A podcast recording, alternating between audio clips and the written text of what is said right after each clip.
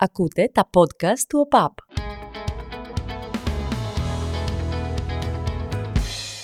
Όταν πήγαινα σχολείο και ήμουν μικρός, το, το ποδόσφαιρο αποτελούσε μεγάλο ταμπού για το ίδιο το σχολείο.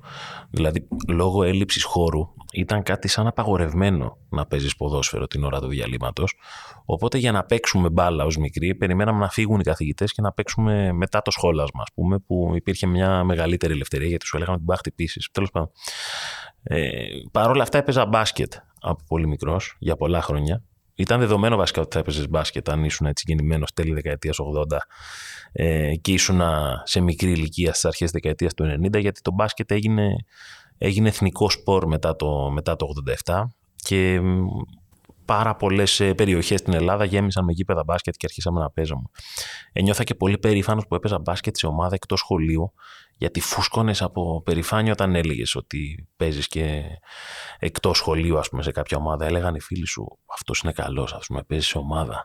Και έλεγες εσύ, ναι, μωρέ, εντάξει, παίζω σε ομάδα και τέτοια. Νόμιζω ότι είσαι κάτι πιο, πιο καλό, ας πούμε, από τους μαθητές σου. Ήμουνα βέβαια παίκτης άλλης εποχής στο μπάσκετ.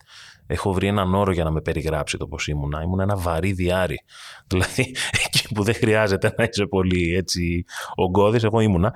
Αλλά εντάξει, κάτι κάναμε στην επίθεση, αλλά ό,τι κάναμε στην επίθεση το τρώγαμε στην άμυνα. Εν πάση περιπτώσει, σκεφτόμουν την αναγωγή ποδοσφαίρου και μπάσκετ ως αντίκτυπο που υπάρχει στην κοινωνία. Παρατηρώ τελευταία, δεν ξέρω αν το βλέπετε, ότι το μπάσκετ σε έναν άνθρωπο που δεν βλέπει σταθερά τα σπορ έχει γίνει πιο, πιο αρεστό. Λέει πολλοί κόσμος ότι το βλέπει πιο ευχάριστα από το ποδόσφαιρο. Το ακούω δηλαδή συχνά σε παρέες, όχι από αυτούς που ασχολούνται συνέχεια, από αυτούς που ασχολούνται επιδερμικά ή αν βλέπουν κάποιους μεγάλους αγώνες.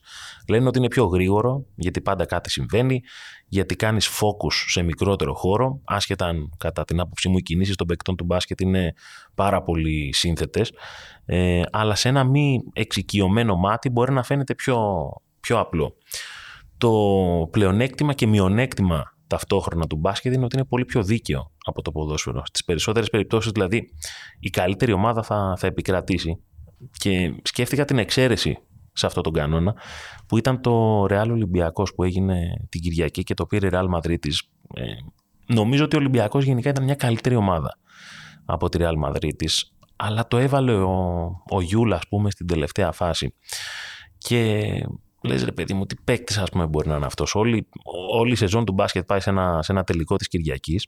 Είναι από τις λίγες φορές που δεν αποδίδεται απολύτως δικαιοσύνη. Και μπαίνω στη θέση του Μπαρτζόκα, ο οποίος έχει κάνει μια τρομερή ομάδα, η οποία παίζει εξαιρετικά. Ακόμα και στο ίδιο το παιχνίδι, ο Μπαρτζόκας βγάζει στην τελευταία φάση στο, στο σουτ του τουρνουά, στο σουτ της σεζόν, τον πανύψηλο Φαλ πάνω στον κοντό Γιουλ. Τα κάνει όλα σωστά δηλαδή. Και όμως για ένα για μια συγκεκριμένη κίνηση που κάνει ο Γιουλ λίγο πιο γρήγορα από τον Φαλ, το καλάθι μπαίνει. Αλλά δεν φταίει ο Μπαρτζόκας γι' αυτό. Είναι, δεν φταίει βασικά κανένας. Είναι η αξία του, του αθλητή που το κάνει εκείνη τη στιγμή. Και βλέποντας το, το πρόσωπο του, του Μπαρτζόκα μετά την, ε, μετά την ήττα, μου θύμισε πολύ το πρόσωπο του Γκουαρδιόλα πέρσι, όταν είχε αποκλειστεί η Manchester City από τη Real Madrid Αυτό που πιάνεις πιάνεις, ας πούμε, τα μάτια σου με το χέρι, πώς είναι αυτή η κίνηση που κάνεις για να δείξεις ε, να δείξεις τα λεφτά, ας πούμε, σε κάποιον άλλον, που πιάνεις και τρίβεις τα μάτια σου και λες. Αφού τα έκανα όλα σωστά, σκέφτεται τον Μπαρτζόκας ή ο Γκουαρτιόλα. Πώς γίνεται να έχασα. Γιατί τελικά όλος ο αθλητισμός, όσο καλός και να είναι ένας προπονητής, πάει στο τέλος στου παίκτες. Φεύγοντας από το ποδόσφαιρο και πηγαίνοντας στο μπάσκετ, σκέφτομαι ότι αυτή η χρονιά είναι η χρονιά του Πεπ Γκουαρτιόλα. Είναι η χρονιά όμως και του Ζωσέ Μουρίνιο. Δύο προπονητών που είναι τελείως διαφορετικοί στον τρόπο που αντιμετωπίζουν το σπορ, αλλά και τελείως ίδιοι ως προς το πόσο οι ομάδες τους είναι οι ίδιοι. Δηλαδή, οι απόλυτοι πρωταγωνιστές των ομάδων τους ε, είναι οι ίδιοι οι προπονητές. Με διαφορετικό τρόπο ο καθένας, αλλά κοινό ως προς τον ε, παρονομαστή τους. Και είναι οι δύο άνθρωποι που με διαφορετικό τρόπο οδηγούν τις ομάδες τους στην επιτυχία. Στον τελικό του Champions League ο Guardiola με τη Manchester City, στον τελικό του Europa League με τη Ρώμα ο Ζωσέ Μουρίνιο. Έχουν, ε, είναι σαν να είσαι σε ένα σημείο ε, να βάζεις ένα προορισμό στο Google Maps και ο προορισμός του Guardiola να είναι αυτός από τη λεωφόρο η οποία μπορεί να έχει και λίγο κίνηση αλλά θα φτάσεις. Μπορεί να έχει λίγο σταμάτα ξεκίνα και του Μουρίνιο είναι από αυτό που θα σε βγάλει από τα σοκάκια. Κάνεις κάποια στροφή δεξιά-αριστερά, πρέπει να σταματήσεις σε πολλά, σε πολλά stop. Μπορεί να ταλαιπωρηθείς λίγο περισσότερο, αλλά και εσύ θα φτάσεις. Οπότε είναι θέμα του τι επιλέγεις να κάνεις. Γενικά τα εργαλεία του Μουρίνιο σε σχέση με τα εργαλεία του Γκουαρδιόλα έχουν υπάρξει κοινά, δηλαδή και οι δύο έχουν διαχειριστεί πάρα πολλά χρήματα για να φτάσουν στην επιτυχία. Απλώς ο, ο Γκουαρδιόλα το έχει κάνει με ένα μεγαλύτερο statement, διότι από το 2008 που ανέλαβε την Παρσελώνα αντικαθιστώντας τον Ράικαρτ, αν σκεφτείτε όλο το ποδοσφαιρικό στερέωμα σε μεγάλη ή μικρότερη κλίμακα, προσπαθεί με κάποιο τρόπο να βρει τη λύση στο παιχνίδι του Γκουαρδιόλα. Και αυτός που βρήκε την πρώτη λύση στο παιχνίδι του Γκουαρδιόλα, δηλαδή αυτός που μπόρεσε να ε, περιορίσει τον τρόπο που έπαιζε η Μπαρτσελώνα ήταν ο Μουρίνιο στη Real Madrid Άσχετα αν ο Μουρίνιο δεν πήρε το Champions League με την ε, Real Madrid Ήταν ο άνθρωπος όμως που επί των δικών του ημερών κατάφερε να μικρύνει τη διαφορά της Μπαρτσελώνα με τη Real Madrid και να δημιουργήσει τις συνθήκες κάτω από τις οποίες η Real στη συνέχεια πήρε τα συνεχόμενα ευρωπαϊκά και δημιούργησε αυτό το παράδοξο ότι στο απόλυτο prime της Μπαρτσελώνα τελικά έρχεται η Real Madrid να πάρει περισσότερους τίτλους από την ίδια. Δηλαδή αν σκεφτεί κάποιος μετά από 30-40 χρόνια την Μπαρτσελώνα της πρώτης δεκαετίας του 21ου αιώνα θα δει ότι η Real Madrid στη συνέχεια πήρε περισσότερα από αυτά που πήρε η Μπαρτσελώνα. Είναι απίστευτο αλλά είναι και πραγματικό. Και στη συνέχεια ο Γκουαρδιόλα με τον τρόπο που ε, προσέγγιζε το σπορ ε, όλοι οι αντίπαλοι του προσπαθούν με κάποιο τρόπο να προσαρμοστούν πάνω στο παιχνίδι που δημιουργεί ο ίδιος. Η δική του τάση όμως του Γκουαρδιόλα και αυτό είναι το, το πραγματικό σκύλ αυτού του ανθρώπου είναι ότι αυτό που παρουσιάζει στη Manchester City είναι κάτι τελείως διαφορετικό από αυτό το τiki που είδαμε στην Παρσελώνα. Δηλαδή, ε, είναι, είναι το μυστικό πίσω από τα συνεχόμενα πρωταθλήματα, από τα απίστευτα ρεκόρ, από την ε, παραγωγικότητα, τη διαφορά τερμάτων των διαφορετικών σεναρίων, από το γεγονός ότι βάζει ποδοσφαιριστές οι οποίοι στην πατροπαράδοτη έννοια του αθλήματος δεν, δεν μπορείς να σκεφτείς ότι ένας center back όπως είναι ο Stones μπορεί να παίζει στην επίθεση σε ένα ρόλο δημιουργικού οχταριού ας πούμε.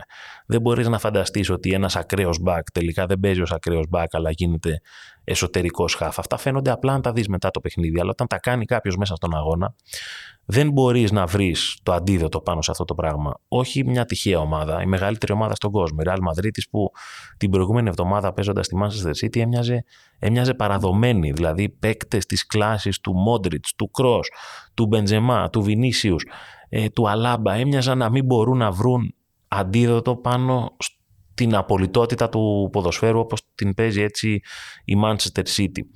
Και μια μέρα αργότερα, ε, σαν να ήθελε να αποδείξει κάτι στον ίδιο του τον εαυτό ο Μουρίνιο, παίζει με την ε, Ρώμα έχοντας κερδίσει ένα 0 τη Leverkusen στον πρώτο αγώνα, παίζει στην ε, Γερμανία και παίζει αυτό το, το Pullman, κατενάτσιο, όπως θέλετε πείτε, το βάζαν το Μουρίνιο πάλι στο Pullman, ότι και καλά δεν παίζεις καθόλου δημιουργικά.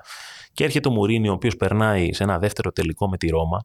Ε, είναι αυτό που έχουμε πει και σε προηγούμενο podcast πόσο ε, διαφέρει ένα αθλητικό επίτευγμα. Είναι το ίδιο δηλαδή να φτάνει στον τελικό του Europa League με τη Ρώμα και το ίδιο να φτάνει στον τελικό του Champions League με τη Manchester City. Εγώ λέω όχι, δεν είναι το ίδιο. Είναι άλλη βάση, είναι άλλη δυναμική. Και βγαίνει ο Μουρίνιο να πει ότι Εμείς, ας πούμε, στη Ρώμα, αν έχουμε δύο-τρεις παίκτες που λείπουν και θέλουμε να συναγωνιστούμε, να ανταγωνιστούμε μάλλον τις καλύτερες ομάδες στο υψηλότερο επίπεδο, υπάρχει κάποιος στη σειρά που περιμένει να μπει, ο οποίος είναι είτε από τις ακαδημίες, είτε από έναν ε, ποδοσφαιριστή που δεν πολύ υπολογίζεται. Εμείς, λέει, δεν είμαστε Manchester City να έχουμε παίκτες συνολικής αξίας 250 εκατομμυρίων ευρώ να έρχονται από τον πάγκο ως αλλαγές, όπως έκανε ο Γκουαρδιόλα με το Φόντεν, το Μαχρέζι και άλλους.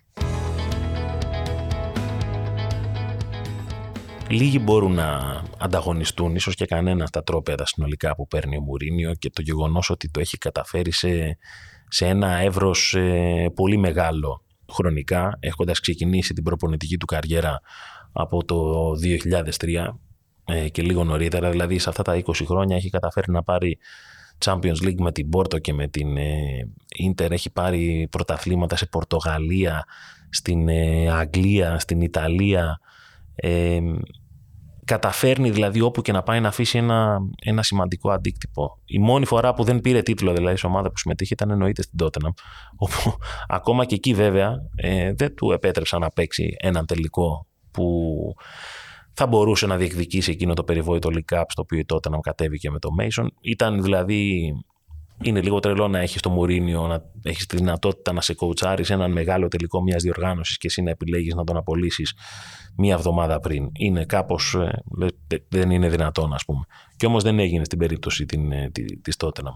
Αυτό που, που προσπαθώ να πω είναι ότι το, το Μουρίνο Γκουαρδιόλα εντωμεταξύ μπορείτε, μπορούμε να το δούμε και, και το καλοκαίρι στο τελικό του European Super Cup σε περίπτωση που παίξει η Manchester City με τη Ρώμα το οποίο θα γίνει και στην Αθήνα έτσι θα γίνει στο Καραϊσκάκι ο τελικός του Ευρωπαϊκού Super Cup μέσα στο, στο 15 Αύγουστο. Η ουσία είναι ότι προσπαθώ να σκεφτώ από πού πρέπει να, να κρίνεις έναν, ε, ένα προπονητή αν είναι μόνο από τους τίτλους ή αν είναι αυτό που σου δίνει όλη τη χρονιά. Δηλαδή, προφανώς, αν είσαι ένας ουδέτερος και βλέπεις τη Manchester City και τη Ρώμα, καλύτερα θα περάσεις βλέποντας τη Manchester City. Είναι, όλο το αποτέλεσμα είναι εντυπωσιακό. Αλλά σκεφτόμουν όλοι αυτοί οι τίτλοι της Manchester City επί των ημερών του Guardiola ε, δεν είναι πολύ περίεργο που η στιγμή θα έλεγα της Manchester City επί του Guardiola είναι στο πρωτάθλημα, θα έλεγα αυτό το σου του κομπανί που βάζει τον γκολ στη Λέστερ και δίνει το πρωτάθλημα με έναν τόσο μη γκουαρδιόλα τρόπο να παίρνεις αυτό το πρωτάθλημα. Δηλαδή είναι τέτοια η ομοιογένεια, είναι τέτοια η ομάδα του προπονητή, είναι τόσο ίδια τα γκολ που βλέπουμε από τη City συνέχεια, άσχετα αν κανένας δεν μπορεί να κάνει τίποτα, που κάπως σαν να, σαν να περιορίζεται πολύ η ατομικότητα στο συγκεκριμένο στυλ παιχνιδιού, το οποίο κατά τη δική μου άποψη δυσκολεύει πολύ το να, να ταυτιστείς πάρα πολύ με μια ομάδα. Ταυτίζεσαι με ένα προπονητή. Αυτό δηλαδή που λέει ο Γκουαρδιόλα ότι έτσι ξέρεις, ε, μη σουτάρεις από εκεί γιατί έχεις 15% πιθανότητες να βάλεις γκολ. Δώσε μια πάσα για να αυξήσεις τις πιθανότητες. Ε, είναι κάτι το οποίο προφανώς έχει δίκιο. Ποιος είμαι εγώ να πω αν ο Γκουαρδιόλα έχει δίκιο. Προφανώς ο άνθρωπος αυτός που έχει ορίσει το ποδόσφαιρο μια βιομηχανία δισεκατομμυρίων τόσα χρόνια με το δικό του στυλ είναι ένας άνθρωπος φαινόμενο. Αλλά αυτό το, το ανεπιτίδευτο, έτσι το λίγο πιο άναρχο, το εκτός προγράμματος, αυτό το σουτ έξω από την περιοχή, μια τρίπλα που δεν περιμένεις, μια, μια απόφαση που μοιάζει παρακινδυνευμένη, αλλά τελικά δικαιώνεται, μου αρέσει πιο πολύ ως τελικό αποτέλεσμα. Δηλαδή το, το λαμπερό Champions League, αν δεις έναν αγώνα όπως είδα τους ημιτελικούς του Champions League και τους ημιτελικούς του Europa, οι αντιδράσεις του κόσμου στο Europa League είναι πιο ποδοσφαιρικές. Το άλλο δημιουργεί μια μεγαλύτερη αίσθηση θεάματος, σαν να είναι κάτι ε, το οποίο παρακολουθείς από το σπίτι σου και είσαι λίγο απομονωμένος από αυτό. Το άλλο με, με το χαμηλότερο ίσως επίπεδο παικτών σου δίνει μια μεγαλύτερη ε, αίσθηση ταύτισης με αυτό, που, με αυτό που βλέπεις. Εσείς δεν ξέρω τι, τι επιλέγετε και τι σας αρέσει περισσότερο, αλλά για μένα το ποδοσφαιρό θεατής που μιλάω είναι, είναι και οι στιγμές που θυμάσαι, είναι κάτι τρελό που έγινε και λες ότι αυτό δεν μπορεί να ξαναγίνει.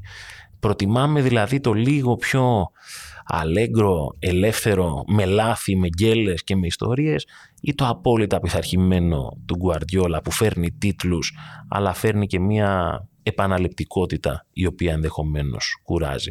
Θα ήθελα και την άποψή σας. Ακούτε το εντός έδρας στο Spotify, στα Google αλλά και στα Apple Podcasts. Μέχρι την επόμενη φορά, να είστε καλά.